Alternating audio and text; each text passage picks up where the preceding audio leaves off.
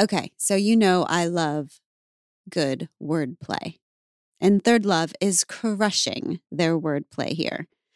When you have a bra that pinches or slips or just isn't comfortable at all, or is comfortable but isn't your style, you've got problems. How excited was Third Love when they thought of problems? Well done, Third Love. I see you. When you wear Third Love bras, you've got no problems. They fix the problem of size exclusivity with their famous half cup sizes that revolutionized the industry by giving more options to find a bra that fits.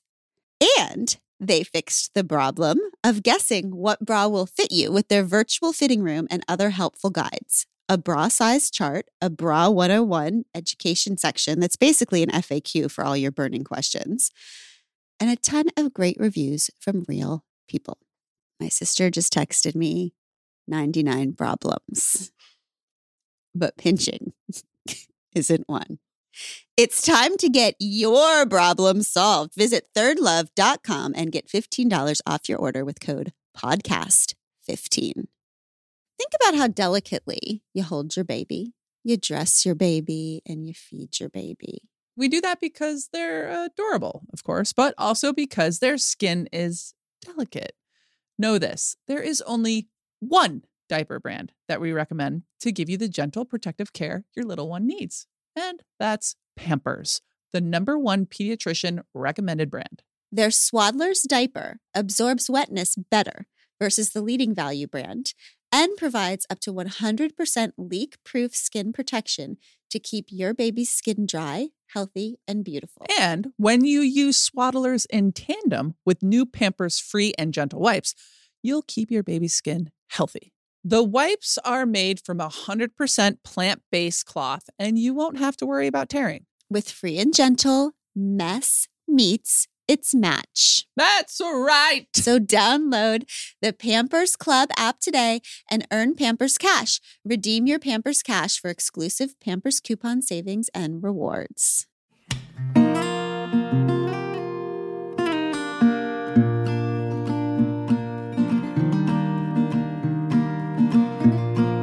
Welcome back to We Can Do Hard Things. We are extremely lucky because we have one of the wisest people in the whole universe of universes here with us today. And she's going to answer all of our questions. Her name is, of course, Cheryl Strayed. And if you have not listened to our first episode with her, you must. It's not optional. It was one of our favorite conversations we've ever had here. So make sure you go back and listen. And Cheryl, thanks for coming back. I'm so thrilled to be here. I'm a big fan of y'all, and I, I wanted to come back for two. Hey, you know, anytime. So glad. We're so lucky. Um, we want to talk to you today about advice and wisdom and offering it and how we do it and how we don't do it. And one of the things we find fascinating about you is that you are a preeminent advice giver, as Dear Sugar, of course, the whole world knows. But you say that everyone who comes to you for advice already knows the answer. You just Mm. help them understand what they are really asking. This feels Yeah. helpful. Can you tell us more about that? Yeah, I believe this in my heart. I think that most people who write to me know what they need to do or they want to do, but they're really afraid to know it or want it. I came upon this because I started to write the column and I just started to notice that there would be uh, very often a, a sentence right at the core of the letter that would that would just say I know this relationship is wrong or I know what I really want to be is fill in the blank, a teacher instead of a doctor or whatever. You know, they they would say, but you know, here are all the reasons I can't know that or want that. Because it will cause trouble in my life. It will disappoint my family. It will somehow be against the story I've told myself so far that I don't deserve this or I I'm not allowed to to to want that, right? And so so much of I think my work as Dear Sugar is about being an illuminator. And I think this is what we mm-hmm. do anyway when we have conversations with our friends. Like when you have a problem and you talk to someone you love or trust about that problem, what you're trying to do is shed light. And I think in my work as Dear Sugar, it's not so much about me saying, absolutely, you should do this or that. Though, of course, sometimes I do. I do say those things. It's not like I don't give advice, I do. But I think my most important work is to show people what they already know, but are afraid to know. When you were talking about how they know what they need to do, but they list the thousand reasons why they can't have it, you talk about how that suffering comes from believing that a lie will keep you safe and the truth is where the danger is. Yeah, why are we like that? That is such a huge one. I mean, because it doesn't come from nowhere, right? We we are almost all of us are steeped mm-hmm. in communities and cultures and families that say, you know, telling the truth is dangerous. Mm-hmm. Telling the truth will cause trouble. Telling the truth will hurt other people. Telling the truth will cast you in some way out of the that sort of circle of belonging. Mm-hmm. And I think that the reverse is true. Mm-hmm. Truth always leads us in the direction of who we are meant to become. My mind spins with so many examples of this, it's hard to land on one. But think about every LGBTQ kid who was told growing up, you're not allowed to be that. You're not a- allowed to want that. And how toxic that is to hold that lie mm-hmm. and how liberating, how beautiful, how powerful, mm-hmm. how illuminated it is to say, no, that's not true. I'm going to tell the truth about who I am. Or the lie of an addiction. This is what I need to live. This is the thing that makes me feel okay. When we really tell the truth about what it is we need and want, what is going to ease us in our suffering, that is where the healing begins. Mm-hmm. I think that the lies never keep us safe. They only lead us har- to harm. Yeah. And we're always told that the lie will keep other people safe. Yeah. Yeah. So that even if we believed that it would free us, we still can't do it because the thing that will free us will hurt everyone else. Mm-hmm. Mothers specifically. Right. So, yeah. I mean, I'll yeah. never forget Liz saying to me, when I was like, I can't, because the truth for me was like, I shouldn't be in this marriage. I am gay. I, you know, all these truths mm-hmm. that would break everything. And I remember Liz saying to me, Well, there's no such thing as one way liberation. So if right. you free yourself, eventually that will free Chase Tish, Amma Craig. Like, and I was like, Are you sure? Because I feel like they're gonna be pretty pissed off. right. Yeah. Seems like a stretch, Gilbert. Well, and the thing is, is maybe their first reaction will be one of the most famous popular yeah. Dear Sugar columns is called The Truth That Lives There. And when I was writing it, I didn't realize that it would strike such a chord, but I should have known because it was the first letter I answered that I had actually so many letters from readers on this same subject that I I chose like 3 or 4 and answered them together. Mm. And in each letter, the situation was slightly different, but they were all at, at, root the same thing. And it was somebody writing to me saying, I love my partner. Um, that my partner is not a bad person. We have all kinds of good things in our relationship, but I want to break up with him or her. I want to go. Mm-hmm. I want to leave. I want to end this relationship. And here's all the reasons. So the letter was here are all the reasons I can't do that. And very many of them, Glennon, were about not wanting to hurt people, not wanting to disappoint people. And and I wrote back and I told the story of my own first marriage where my my first husband was a wonderful person and I truly genuinely deeply loved him. But I didn't want to be married to him anymore. And even that sentence I just said, I didn't want to be married to him anymore. It took me years to say that out loud even after we divorced mm-hmm. because it mm. felt like such a betrayal it felt so mean mm-hmm. and but it was the truth and what i say in my letter to these people is it's okay to want what you want because in in part is exactly what liz said glennon mm. is in part you know your partner also deserves to be free of you yes. like yes. you get to you get to go but also you get to mm. free your partner of somebody who doesn't really want to be there. Yes. Who wants mm-hmm. to be in a relationship with somebody who kind of wants to leave? Nobody. You know? Not Craig right? Melton. He is living his best life these days, Cheryl Strayed. I'll tell you right. what. He's like, hot damn, liberated.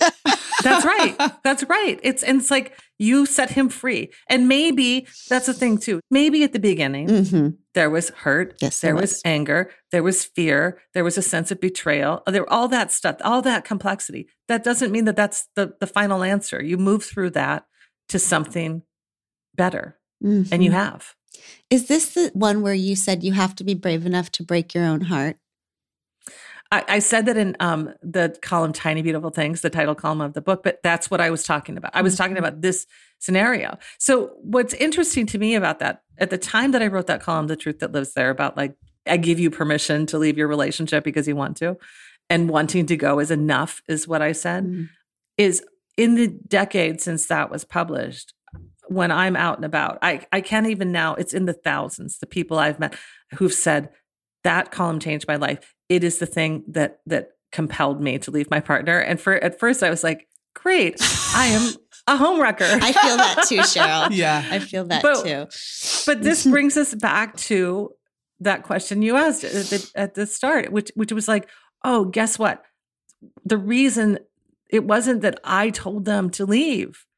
It was I said, I hear what you're saying. and what you're saying is true. You want to go. Mm. You want to go. Mhm. I'm simply telling you what you already know. Mhm. And I'm saying you are allowed to know it. You are allowed to know the truest thing about yourself and you are allowed to act on it. And so it wasn't me home wrecking at all. And this is a great example of like really the function of advice is that Mhm. to be somebody who says, I will hold you, I will see you, I will say to you, it is okay to be the truest version of yourself and to live out of that truth. Mhm. And that is why the best advice givers and the only people who should be giving advice are the best listeners Mm. and the deepest listeners. Because if you're coming to somebody with your own agenda, you should not Yeah. give advice. Why you are magnificent is because you're listening deeply to what the person already knows. And you're pointing them back to themselves. Yes. Saying That's the right. truth lives within you. Mhm. Yeah, and I think too one of the things I realized early on is I I really so much of advice has been framed through, through all time and people recoil from it because it's framed in judgment. Mm-hmm. You know, what should I do? Here's what you should do. And it, Mhm. and you should do it Mhm. because I from my vantage point, higher up than you, wiser than you, more righteous than you, I'm going to tell you what is the right way. That kind of advice is absolutely not just useless, it's destructive. Mhm. Mm-hmm. And what I early on knew that I was going to love everyone who wrote to me. I was going to love everyone whose letter I answered. I was going to hold them in unconditional positive regard. I wasn't ever going to judge anyone for their problem, even if sometimes I gave them some pretty straight talk that maybe sounded a little harsh. I was always doing it from a place of no judgment. When you hold someone in unconditional positive regard, you're always you're rooting for them Mhm. even if you have to say hard things, not just do hard things, say hard things to them. Mm. I think this is from that column. I was struck yet again by how many of the people were asking, in essence, the same haunted question Is it okay to be who I want to be, to do what I want to do, to live how I want to live? The ghost inside us who knows the answer is yes is the scariest ghost of all. So by listening, you're really just telling the people to listen to themselves, to listen to that Mhm. scariest ghost and not Beautiful. be afraid. Yeah, that's right. It is the scariest ghost of all. Mhm. Mhm. Yeah, because if you know, then you might have to do. We always Of course. I mean, that's it. the scariest part of life is like the the difference between knowing and doing. The It's time like between, yeah, the space between. yeah, yeah, Which is why I think it's super important that people liberate themselves from that connection. Because if you believe that and the Mm-hmm. doing is the bridge too far, then mentally you will never acknowledge the ghost. That's why Cheryl said you are allowed to know the truest thing about yourself. Right. Yeah. Mm. Mhm. Beautiful. Um, I am a listaholic. Oh, You say that every problem you've ever had has been solved by a list. Okay. Can me too. you talk about your list sorcery? Because it really is. It's so, when you talk about the lists for the lists, it's a very logical, beautiful way to deal with things that seem intractable inside of your head. yeah, going from the knowing to the doing, I think requires some steps in this list idea. Lists are powerful tools. I believe in them entirely. I've made so many good decisions based on them. I think that for me the the trick is to really like go outside the box in terms of the questions you answer on your list. So for example, make a series of lists. What are the things you're afraid of if you do this? What are the things um, that you'll lose if you do this? What are the things that you'll gain if you do this? What are the things you don't know about doing this? Which sounds like a crazy list to make. Um, because how do you make a list of things that you don't know? but I promise you, um, things will come. Mm-hmm. I talk about this in one of my columns called The Ghost Ship That Didn't Carry Us. Uh, a man wrote to me, he's like, I'm approaching 40. Do I want a kid or not? Do I want to be a father or not? I don't know. I really don't know. And I, I said, you know, get out some big pieces of paper and make make a list of the life you imagine without kids, and make a list of the life you imagine with kids. What won't you be able to do if you if you have kids, and what won't you be able to do if you do? And have the good things in your life happen because of ease or hardship. You know, all of these ways to use lists essentially as prompts mm. to get your kind of unexpressed feelings out on the page so you can look at them analytically um, when I was turning 40 myself, my husband and I were talking about having a third child. And we made a list, and one of them was all the reasons not to have a third child, and, and one of them was all the reasons to have a third child. And there was one thing on the reasons to have a child, and there were like 300 things on the not. Um, and but that didn't necessarily like what I want to say is even though we didn't end up having a third child, like that didn't that doesn't necessarily mean like oh there's 300 things on this list and one on the other. It's you also then like look at what's most important on your list. Mm-hmm. And so for example, these people who wrote to me in that letter, the truth that lives there, and the people who've written who continue to write to me with the same question: Should I leave? I want to leave my partner who's wonderful. Should I go? It's like there might be only one thing on the yes list because I want to go, but that might be more important than all the other things, mm-hmm. right? And so mm. you make the list to generate your thoughts and ideas, and then you kind of rank the list. Circle the thing that's the circle the truest things on those lists, mm-hmm. and see where that puts you. See where that lands you. I think of them as self therapy. Mm-hmm. Like you mm-hmm. just draw out from deep within yourself everything that you can imagine that's mm-hmm. true and then you get to look at it.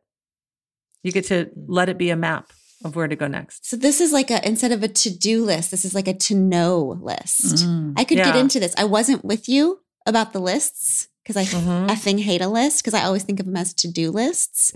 But I could do these lists. To know list. To know. That's it's a to know list. Yeah, it isn't a to-do list. Uh-huh. It's a to know and and what do I feel and what do I fear and what do I imagine? Like mm. what's how do I visualize?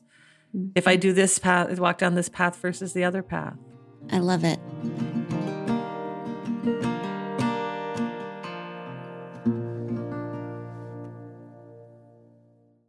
With the 2024 Games in Paris on the horizon, I've gotten nostalgic about my international career. And when I look back, there are a few things I would have done differently to make sure I made the most of my time abroad. And one of those things was to learn a non English language more fully. A daunting task, yes, but a much easier one when you consider that Rosetta Stone can get you fast language acquisition through their intuitive, research based dynamic immersion approach. That's why they're the most trusted language learning program and have been for years with millions of users and 25 languages offered. Whether it's Dutch, Arabic, or Chinese, don't put off learning that language. There's no better time than right now to get started. For a very limited time, We Can Do Hard Things listeners can get Rosetta Stone's lifetime membership for 50% off. Visit rosettastone.com slash weekend. That's 50% off unlimited access to 25 language courses for the rest of your life. Redeem your 50% off at rosettastone.com slash we can today. Okay, so Cheryl, we have about 400,000 people who want to ask you questions. Yay. Our first friend is Maria. Can we hear from Maria? My name is Maria, and I was calling because I do have a question about infidelity. So I actually just found out that my husband is cheating on me and has been for about four months. I'm pregnant with our third child. And my question to you, what are your thoughts on like reaching out to the other woman? And I'm not, I don't want to reach out in like a hostile way. Obviously, like she's wrong too, but my husband is more wrong. But I just want to get some answers from her. Like, do you think that's a good idea, bad idea, or should I like not even stoop to her level and reach out? Anyways, thank you. I love you guys. Ooh. This is a deep, hard, big one. We're starting off really intense here. Good luck, sugar. Yeah. Good luck. Okay. First of all, I'm so sorry, so sorry that you even have to ask us this question Mhm. because it's really painful. Um, and it's made especially more painful that you're pregnant right now. Having to grapple with this at this time of your life is incredibly difficult and, and hard. And I'm sorry for it. I think that we were just talking about lists. And I think in this, I'm going to really, really ask you, please, Maria, to, to make a list before you act. Do some time reflecting with yourself on the page. And the first question I have, and this would be the first list I'd advise you to make, is what do I hope to achieve by talking to this woman your husband's having an affair with? What is it that you're seeking? What questions do you have for her? I think that uh, where it gets a little bit tricky here is my sense of what you had to say is that you want to mend your broken heart and you want her to say to you, I'm so sorry. I was absolutely wrong. I should have never done that. Um, I've never, I should have never had an affair with your husband. And I'm so sorry that you're in pain. Like that you're in some ways seeking from the wrong party, the wrong source, um, somebody who's going to ask forgiveness and try to make amends, and also somebody who will stop hurting you. And if that's what you're seeking, you're probably not going to get it from her. Mhm. I think that the only good that could come from this, maybe you're seeking information about what happened and when and the nature of the affair. And my sense is that the that your husband should be the one answering those questions. That this other woman is not going to at all give you what you need and can only probably amplify and magnify the sense of betrayal and pain that you feel. You said at some point in your question that you didn't, it it wasn't that you wanted to um, seek revenge or e- express anger. I don't remember the exact words. I'm Mhm. sorry. But then you use this phrase about stooping to her level, which tells me that you actually are angry and probably rightly so Mhm. um, at this woman. And I don't think that what you need to heal your heart right now is expressing your anger to her. I think that the problem that you need to solve is within yourself. What what do you want to do in the face of this information of your husband's betrayal? And what do you and your husband want to do um, when it comes to co-parenting the children you have and the one you're soon to have? Mhm. Hmm. Yeah. I was just thinking about when years after I found out about my ex's infidelity, um, a woman came up to me at a book signing and said, Mm. I'm one of the people that. What I know, Sister Salute. I, I don't think I've have I even told you this. Yeah, Nope. yeah. Someone came up to me. I was I was at the table, and Oh she my said, "I am From one of the Love people- Warrior. You were Yeah. you were touring the book Love Warrior. I just want to tell Maria that that was years later, and I made Mhm. it through that moment, but I felt so shaken up. There just wasn't any like peace or closure in that moment. And so I think that whatever Maria is looking for, even right now when it's so fresh, I can only imagine it would be worse. Mm. Yeah. And I just remember thinking, this isn't about me. This isn't about her. Mm-hmm. This isn't about us at all. Mm-hmm. It was about my ex and it was about me and it was about my kids. hmm Um, and I think it's sometimes easier to deal with the other person because you Mhm. can hate that person Yeah. than deal with your person Mm-hmm.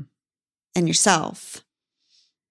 Um, Was that person Glennon asking? Was she like apologizing? Was she looking for a mo? She was apologizing. Okay. Yeah, she was looking for absolution. Sister's looking for a name to put. no, her. it was no. I was yeah, but and even that, it's like, I mean, that's why my first question to Maria was like, "What are you seeking? yes. Like, what is it that you want? I can almost promise you, Maria, that you're not going to get it. Mhm. yes. And even if you do, it doesn't feel good. What What's the woman going to say? I'm so sorry that I slept with your husband. Like, does that make you feel better? Not really. Mm-mm. It'll No. probably even enrage you more, right? I think there's nothing this woman can give Maria. I don't Yep. think so.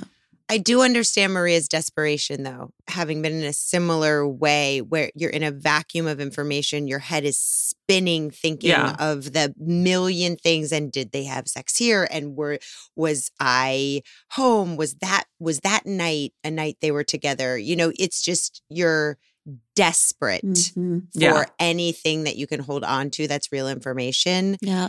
But I think you're right; she's never going to get it. I remember the the woman reached out to me in my situation and nothing was good about it. No, other Nothing women good. can help you through infidelity, but it's other women who have been through it and you can read their stories and you can get wisdom from them. Yeah. It's never the women who were involved in the Who are sleeping with your husband. yeah. Amanda, That's a category that goes on the list of people who aren't helpful, Helpful. to your healthy Right. development.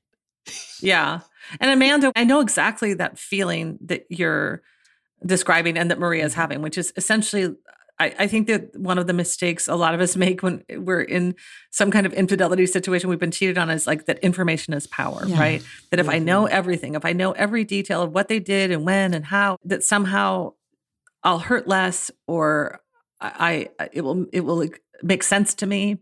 And I think that that's false. That it, that more information only leads to more pain Mhm. you you Mhm. maria have the information you need That's right. right your husband lied to you had or has a relationship with somebody else and now what you have is the information you need to make decisions for your own life and and that's to Mhm. me always the core the core problem about infidelity right is somebody who deserves information about their own lives is denied that information Mhm. you have a husband who I'm going to assume vowed mon- to be monogamous with you, who broke that vow. So, what are you going to do as a person now? What are you going to do as a couple now? Mhm. And the answers to that that question, those questions are completely wide open. There's a big range of things you can decide to do, but none of them involve talking to this other woman.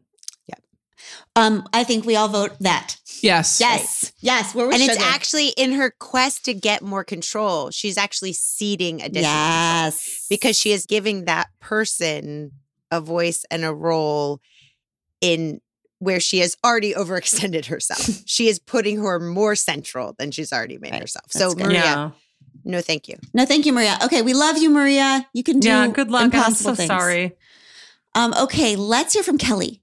This is Kelly. I'm divorced three years. When my son was two years old, I found out my husband had been having a years long affair with his coworker and was in love with her. We separated and shortly after I filed for divorce and the experience was traumatic and devastating and truly what has brought me to this point in my life, which is the most independent and awake I've ever been. Regardless, my ex and the other woman now own a home together, 15 minutes away, so we can co-parent our son, and we do this pretty well. When I send my son to his dad's, he's often with the girlfriend, and she bathes him, she feeds him, she loves him, and I know I'm lucky to have someone who treats my son with love, but I cannot get past my anger and the pain the two of them have caused me. When I start to move past it all, a vacation gets planned with the three of them, or a milestone event my son experiences without me, and the pain is so palatable that I cannot get to a place where I see her as my ally. I don't know that I ever will. How do I rise above? Because my son is what matters here, his joy. My blues are not his blues, and I have vowed to not make this situation his problem as my parents did to me. Thank you for all you guys do. Sometimes in my work as Dear Sugar, somebody writes to me and they are presenting a problem, something that is painful or difficult for them in their lives. But what I see is all of the growth and strength and courage. And I see that so much, Kelly. I hear that so much in your voice and in the story you tell about what you've been through um, since your, as you say, traumatic breakup with your ex husband that led you to this beautiful place that your life is now. right? I mean, very often, very, very often, the best things come from the worst things. And you lived through that. And what I hear from you is that you are free of a marriage that wasn't the right one. You're no longer married to somebody who was willing to lie to you for years on end. You have managed to be a great co parent with this man. You have managed even to allow that the stepmother who who was part of your ex's betrayal that she is a loving force in your child's life and the fact that you have accepted that and you even feel lucky for that you use that word you feel lucky for that those are all victories those are all beautiful important really great things mm-hmm. that's what i feel when i hear your voice yes. is yay you yes. well done mm-hmm. the next thing i hear is that you use this language how do I rise above these feelings of anger and hurt and jealousy and rage that I still have? And what I think is maybe let go of this image of yourself rising above. The image that came into my mind when I heard that phrase was this float down the stream. You floated this far. Mm-hmm. You let your husband go. You forgave him to the extent that you can be a great co-parent. You've accepted this other woman as your your child's loving stepmother. Keep floating. Keep floating down that beautiful, complicated, raging, cold, glorious stream of life. And know that maybe it'll take another year or another 10 years before you let go of that anger. It'll take another while to to maybe start to feel that this woman can be your ally as as the stepmother to your child. Your work here isn't to immediately relinquish the very real, very understandable feelings you have mm-hmm. about the end of your marriage and this woman in your in your child's life. Your your work is to keep the faith that if you give it time, that maybe someday you'll feel differently. Mm-hmm. And so keep floating in the direction of your own life. Mm-hmm. Oh. I love that. And I also want to just add when this divorce happened and the trauma happened, your son was young and your son will get older and your son will keep watching you process through this. That's and right. the way in which we've heard that you are going through this makes me know that your son will at some point in his life go, wow, my mom is amazing. That's right. Because yeah. he will understand all the complexities they will at some know. point. They will know. Yeah. I am just going to put in just a little bit of a petty. I'm a little pettier than sugar. I just want to say one thing. just when your kids are little, you just don't think they'll ever know. You look at them and you're like, but look, this is happening at that house, and and and I'm doing all the hard work, and I'm swallowing it, and I'm gonna, and and all they see is what's on the surface, but what they right. eventually know.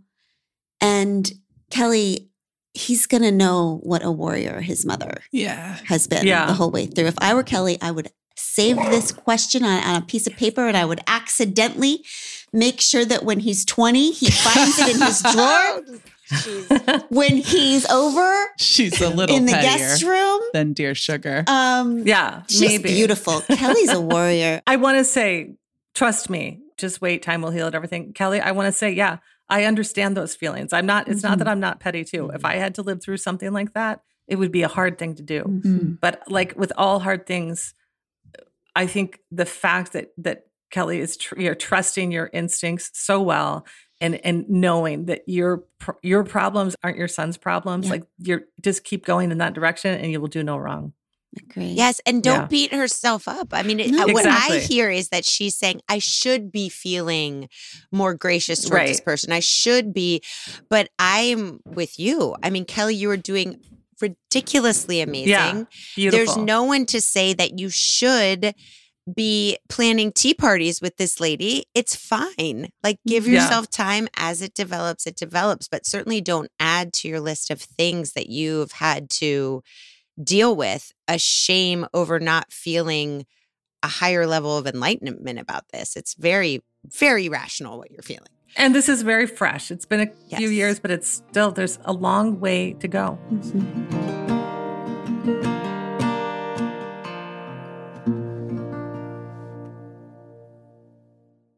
If you've ever been in the market for a new home, you know home shopping can be a lot. There's so much you don't know and so much you need to know. I know I've been there before and I feel like I'm always expected to know everything despite having all of these questions.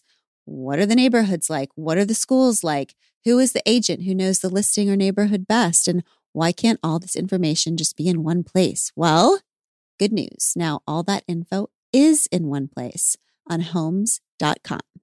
They've got everything you need to know about the listing itself, but even better, they've got comprehensive neighborhood guides and detailed reports about local schools with info like student to teacher ratios.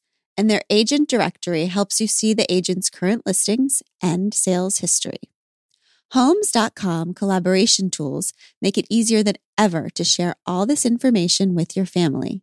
It's a whole cul de sac of home shopping information all at your fingertips. Homes.com. We've done your homework. Okay, let's hear from another Maria. Hello, my name is Maria. My question is how the heck do I go about a conversation with my roommate who's also been my best friend for eight years and whose boyfriend moved in with us to our apartment two months after they started dating, officially six months. He was like, Hey, you know, this is my situation. I need to move in. We had a conversation about it and I agreed to it unknowing, not knowing what it was going to be in reality. And now that I am about to renew the lease with them, I need to have a very important talk about boundaries and how I am, I notice this growing resentment inside of me and I want to save the friendship and I don't want it to be revolved around her boyfriend. So please help me. Thanks. Bye. Please help me. Please help me, oh, dear sugars. Yeah, Maria, I think in some ways friendship problems are among the hardest problems because they are in a, a category of people that we tend to be a little more afraid to express our true feelings. You know, a lot of us, it's easier for us to fight with our partners and to say what we're really feeling than it is um, to fight with our friends and say what we're really feeling. Would you all agree with Oh, that? Yeah. Absolutely. But so, Maria, first of all, what I want to encourage you to do is you can't let this go. What you told us is you need to have an important conversation with your friend, Yeah. period. Okay. So you are going to have a conversation with your friend. And what I recommend you do in preparation for that is to write a script. Okay. This conversation will go best if you can be really clear in a kind, calm, not angry, not accusatory manner. Just to state what has been difficult for you to live with your friend's boyfriend. Um, and maybe even don't get so specific about the boyfriend. Just talk about the dynamic as here you are, a, a singleton living with a couple. There are some dynamics inherent in that.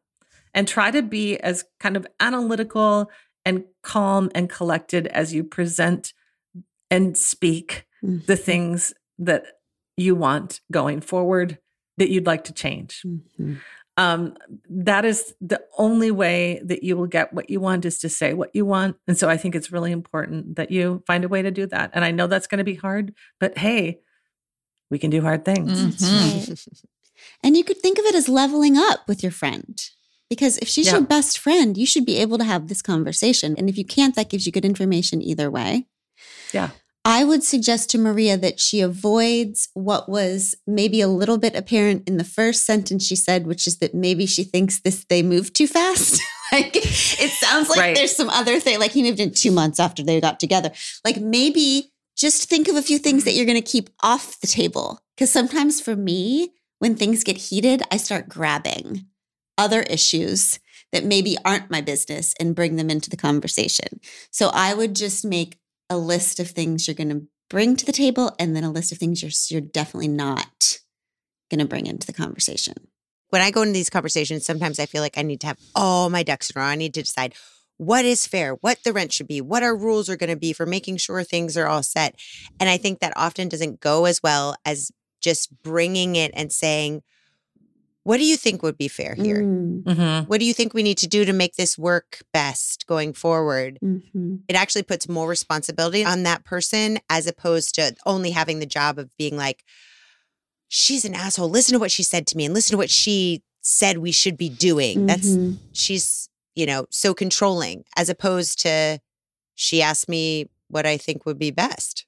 Mhm. You know, so that works better. I That's good. I hear like a little fear that she's getting kind of pushed outside, Mhm. right? I'm hearing a little fear Mm. in that. So just maybe start considering the option of finding alternative place to live with maybe a different person Hmm. who you also regard as a friend because you know sometimes these relationships they they move in that direction and and maybe they would appreciate or want to live on their own. I don't know. Hmm, plan Just- B. Feels a little bit like there's a little jealousy, fear in there that maybe you're getting Hmm. sidelined.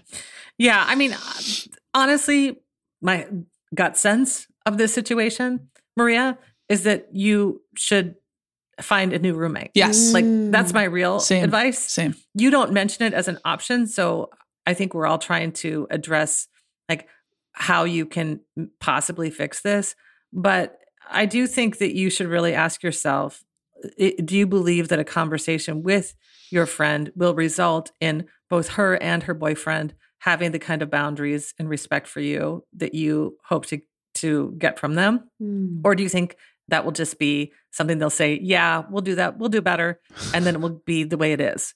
And Mm. maybe you really don't want to live with the two of them anymore and you'll be happier if you're free of them so that you either move out or ask them to move out.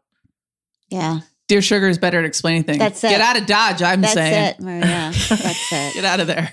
Okay, well we've all been there i think too. It's like- totally. it's also as awful i just maria it's terrible to like not you know be happy with your living situation Yes. and so y- you might love the apartment or the place or wherever it is you the house where you're living but your life will be happier free of it if if you're miserable there with the roommates that you're sharing the space with That's right. okay, let's hear from Jenny. This is Jenny calling, wanting some help with raising daughters. I have a son and I have three daughters, um, and they're all either young adults or teenagers. What do you do when you think, or maybe even know, that at least one of your children is sexually active, um, but is doing so without any sort of concern about the repercussions? A little background: I grew up in like an ultra conservative Catholic household. I didn't have sex until I got married, and I certainly didn't expect that for my kids, nor did my husband. But what we did hope was that they would at least be in some sort of a relationship where there's some mutual trust and respect and caring involved. Um, but that doesn't seem to be the case, and I'm just nervous for them. And I'm wondering if I'm just way out of line here, and I'm just not up with the times enough, or if you have any suggestions on how I can help my children navigate the world of sex when there seems to be no real interest in relationships along with the sex. oh dear. This is a deep big question isn't it? I'm i'm dying to hear what what uh, you all uh, my fellow sister sister moms of teenagers have to say. Jenny i just want to say first of all like i i i sympathize. I feel your sense of i guess fear about this you know to know that that one of your children is sexually active and that that sexual activity is not connected to I, I guess i would assume what most of us think is the ideal situation where you you know love the person or care about the person. Um, but but you know the fact is there's you've already you and your your partner have already communicated your values to your kids around sex. I'm sure that this child in question knows that the ideal um, sexual scenario is to be in a relationship or to have those feelings of love and affection. But for a lot of people when they begin to sexually experiment and I- i will say well into their sexual experimentation sex can be also just an expression of pleasure or experimentation. And I think that there's nothing probably that you can do that will step between your child and his or her exploration and experimentation. But what you can do is continue to be the parent that you are, continue to be the mom you are, who is talking, I'm going to hope openly about, I think you used the word, the, the consequences of Mhm. of sex, talking to your child, to all your kids about that in a really open hearted way. Mm-hmm. I don't think that there's anything any of us can do once our teens become sexually active in terms of personal intervention. But I do think that you can continue to lead and parent and try to keep those lines of communication open Mhm. and that you're probably doing more in doing that than you think you are. Yeah, Mhm. absolutely. I also think the word consequences is riddled with kind of judgment and kind of a negative tone Mhm. where Yeah. changing that word to like the reality of The certain things reality, that happen. good. Mhm. Um, Well, she said repercussions. She said Oh. repercussions. So maybe The she means like yeah. pregnancy or Mhm. It seems to me Jenny's concern is is about sex outside of a a committed relationship, Mhm. right? Yeah. Right. yeah. I mean, Which- I just, first of all, God bless you, Jenny. Yeah. God bless Yeah. you and keep you. I, Abby's laughing because I, we're now raising three teenagers and I don't know what the frick to say about anything ever. What we're talking about when we're talking about sex with our kids is that we don't know what the hell we think about sex, right? Like, Mhm. Jenny's even saying, well, I come from an ultra conservative. I think what Jenny's saying Right. is, so I have my own stuff. mhm. So what's our stuff? What's their stuff? Is even the even the paradigm of sex should only be inside of a committed relationship. Is that so? Like the only way I know how to talk to my kids about sex is to actually be like, so here's where I'm coming from. Who the hell knows if this is like right or wrong? What do you think about this? Right? Like, because I feel like parents and, and kids can get in this tug of war where every conversation is, I think this. So then the kid's job is to react and be like the opposite of that thing Mhm.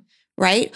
What I have learned is when I come with a little bit more confusion, that is the reality of me and sex, like I'm not sure what is right and wrong, or when I come with a little more vulnerability, then they can share their vulnerability because they don't feel like they're defending a case Yep. or a stance. I think hats off to Jenny. It sounds like she's come a long way and she's being very intentional. You could easily be growing up ultra conservative Catholic and say, this is terrible. This is shameful. I Mhm. can't believe they're doing this. She's trying to open herself up to understanding this and trying to Mhm. figure out how worried she should be about this. So I think hats off to her in that.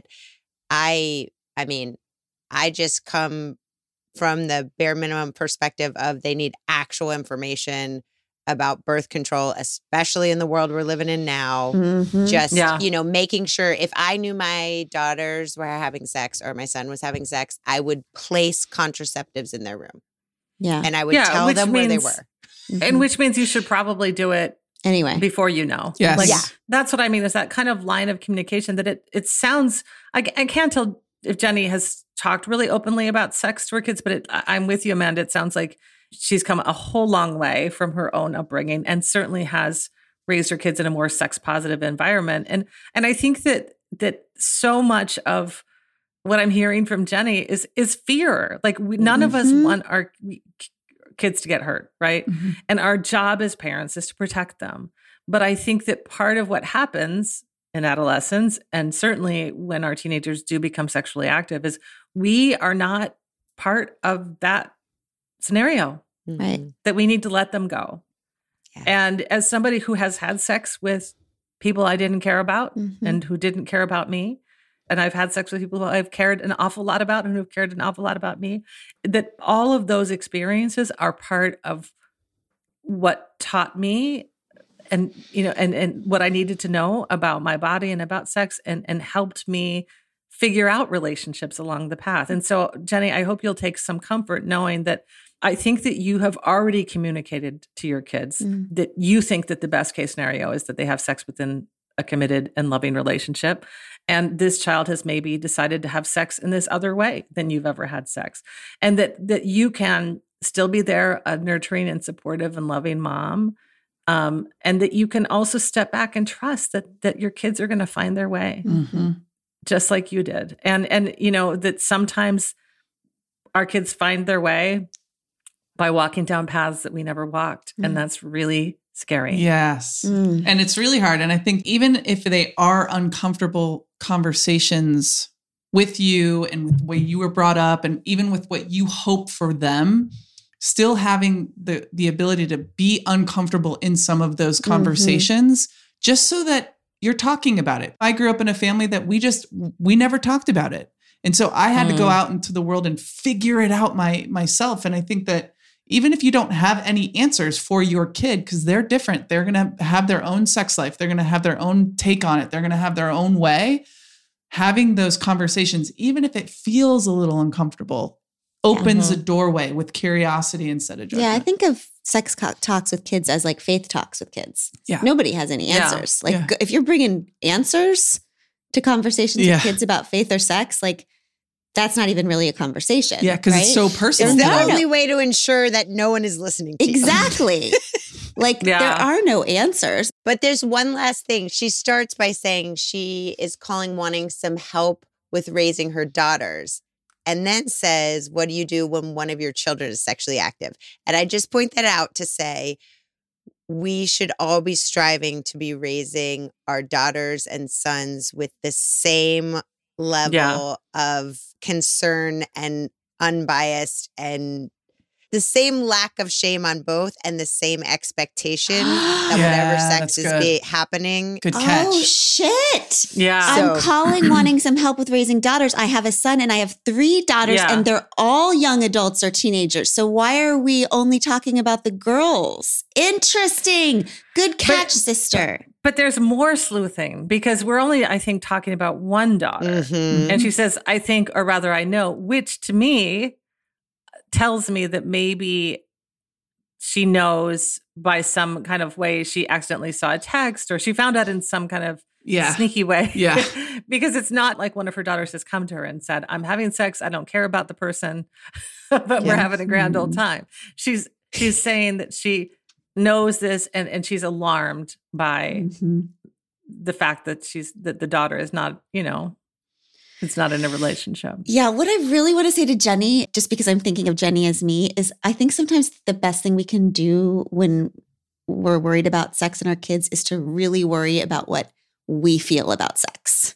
I don't know if I'm saying that right, but like, I think it's really dangerous to come to kids with a bunch of fear and rules when the truth is we haven't really even You don't know talked what your out own and- rules are. and worked it Yeah. out for ourselves. Yeah. Like, I always think like, what do I do to help my hurting kid? Like, go to therapy yourself. right? Well, and and also, I mean, Glennon, to tell stories about yourself. What I've found with my kids, the time, the times that they don't really listen to me is when I lecture them yes, and tell them the way they should be. But the times when they really listen to me and then actually even ask me questions is when I tell a story. Yes. Uh, like when I say in passing one time a year or two ago, I said, "Well, yeah, I I lost my virginity too young. I now I can see I was too young to have sex." Mhm. And boy, do their ears perk up. What do you mean? When did you lose your virginity? What happened? Yes. Which is how I find myself then telling the story to my children of how I had sex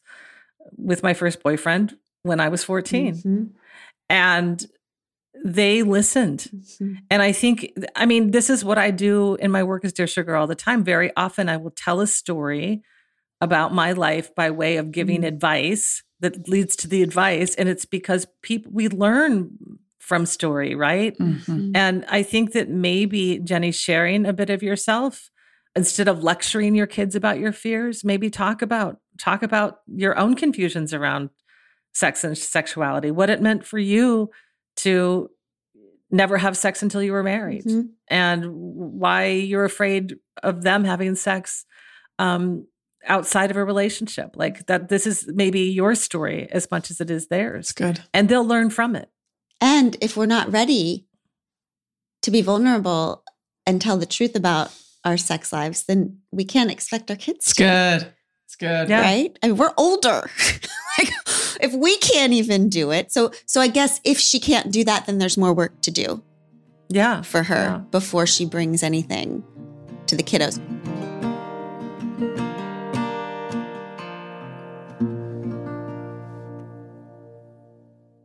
Pod Squad, we know about you. You, like us, pamper your pups with clothes, fluffy beds, toys all the days, any little thing their goodest hearts desires. Why then would we settle for burnt, smelly pellets in their dog dishes? Maybe you don't. Maybe you go with the farmer's dog like I do for Seamus, and you reap the benefits of giving your dog real, fresh, healthy food. It looks like real food because it is real food. It's made with human grade kitchens with the same gentle cooking you'd use if you were preparing meals for your family. It's even fun signing up. You answer questions about your dog, like what health issues they might have, how old they are, what breed and personality they have, and more. You're not only getting fresh, pre portioned food, you're getting fresh, pre portioned food for your specific dog. And your dog may just have a newfound respect for their human too. Get 50% off your first box of fresh, healthy food at www.thefarmersdog.com slash hard things. Food made in human grade kitchens with the same gentle cooking you'd use if you were preparing meals for your family. Maybe more. Get 50% off your first box of fresh, healthy food at www.thefarmersdog.com slash hard things. We're going to end with Nina. Can we hear from Nina? This is Nina. I have a slightly strained relationship with my mother, or rather, I should say it's a little bit volatile, and it takes up way too much of my mind space as a 30 something year old. The relationship had progressed, but a couple of things happened in a past visit back home that hurt my mom, and she's just completely stopped talking to me, which feels very hurtful and I like almost get feelings of abandonment, which may be a little bit extreme, but really struggling to reconcile and make this a sustainable, healthy relationship because I definitely miss her and love her and want this to work for both of us. Mm, Nina. Oh, that's so hard. Nina, I'm so sorry. First of all, I just, it's painful to have anyone stop talking to you, Mm-hmm. but to have a parent stop talking to you is really um, probably the most painful. And I think that you said that you use that word abandonment. You say that maybe is too much, but I think, first of all, I want to say to you that you get to feel the way you feel when somebody stops talking to us that's that is a kind of abandonment Mhm. because of course the only way we can get through these kinds of conflicts is through conversation if your mother was hurt by something that you did it sounds like you don't even know what your mother's hurt about that withholding of communication is a kind of abandonment it's a kind of abuse mm. and there are two people in this relationship and the work you can do is only on your end of it. So, what I heard you say is that you love your mother, that you respect her, that you want your relationship to be healthier, to be better. And so, what you can do is express that, put that best foot forward, put that into words, whether you write to your mother or call your mother or go to see her and say those things. Stand in that truth and express that truth to your mom and begin from there. And we don't have enough information from your voicemail to know like what happens next. But if what happens next is not what you hope for, that your mom doesn't engage with you in a healthy way, that you can step away from that for a while. Like that is that that your job isn't to do isn't to make it okay that your mom is withholding from you or not communicating with you. Your job is to say what your truth is and see what happens next. Mhm. We started with motherhood. Let's just go ahead and end with it. Why are these relationships so fraught? I know not a lot of people who are like, it's just right. It's just, it's exactly the right amount. like, what, what do you think about that? And is that because of your beautiful writing about your mom? Do you see a lot of these letters about mother kid relationships and how they affect our lives? Yeah, I mean, th- they're so fraught because they matter so much. The primal relationship we have with our parents, um, whether they be mothers or fathers, is deep. They go deep into the very beginning of us. And of course, so much of what we learn about the world and who we are, it comes in relation to the the things our parents did, the things they said to us, the way they loved us, the, way they failed us, the way they succeeded. And so those are it's, it's a big deal when your mother stops talking to you. Mhm. And of course, I have letters from people who have had to estrange themselves from their parents in order to protect themselves. We don't have enough information from this phone call Mhm. from Nina, but I guess I do want to say I think there are some alarm bells going off in me it's one thing to have conflict, to be upset with your child, your adult child, and to be disappointed in them, to be angry with them. It's another thing to to decide to withhold Yes. Communication and information. That's a dysfunctional uh, communication system. Okay. If I'm mad at somebody, if I'm mad at my son or my daughter, the first thing I'm going to do is talk to them about it. Mhm. I'm going to share my feelings so that we can that we can reconnect. That that either we find forgiveness or they make amends or I I, I apologize myself or whatever whatever happens, we are going to communicate with each other. That's a healthy relationship. An unhealthy relationship is that somebody withholds their affection, their love, their attention, their communication Mhm. as punishment for behavior. And that's the place Nina's in. Mhm. And so I think that that of course this could go in any direction, but these relationships are fraught and yet what we always need to remember is that we're responsible for our own lives. We're responsible for our own mental health and our own healthy communications. And so Nina's not going to make her mom different, Mm-mm. But she can react differently to what might be a pretty familiar cycle. Yeah. Well, we have to end. I want to say this. I'm just thinking about this as you speak to Nina. Didn't you say that part of Dear Sugar is your attempt to build something beautiful in the obliterated place, in your obliterated place after your mom left? And that, Yes. and I don't know why I'm, I'm the last person to put this together, but like you're sitting here mothering all of these people Oh my gosh. don't we all is our issues with our moms we just want them all to be like show me the way just show me the way and our moms are like sorry i'm just this screwed up person too and i'm just doing my best but you're channeling this mother this Mhm. wise show us the way woman and what a freaking legacy of your love for Oh. your mother it's a Thank you so thing. much. I see very clearly the the way that my mother loved me and the and the kind of guidance and illumination she she offered in in my life. I I do see my work as Dear Sugar as a way of carrying that on a bit. Mm-hmm. So thank you. Thank you for seeing that. And what a what a pleasure it was to talk to the three of you and to get to hear these voices of people seeking advice. Thank you Mhm. for letting me do a little sugary stuff. Oh, Thank you for so coming on and doing it. We really, really love you. And the light that you keep spreading Mhm. is true. Yeah. Well, you're all pretty good, dear sugars, too. I mean, one of the things I say in my work is, is that we are all sugar. Uh, we all know the way. And so thank you, um, Amanda, Abby, and Glennon for dear sugaring with, with me today. we can be we're like mini sugar packets Yeah. we're like just That's little right. versions I think I'm a little sugar. like spice. You're, You're the spicy. spice, I was Yeah, gonna yeah, say. yeah, yeah.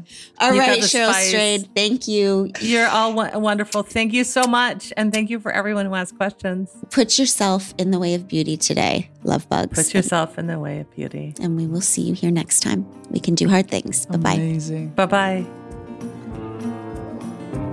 We Can Do Hard Things is produced in partnership with Cadence 13 Studios. Be sure to rate, review, and follow the show on Apple Podcasts, Odyssey, or wherever you get your podcasts. Especially be sure to rate and review the podcast if you really liked it. If you didn't, don't worry about it. It's fine.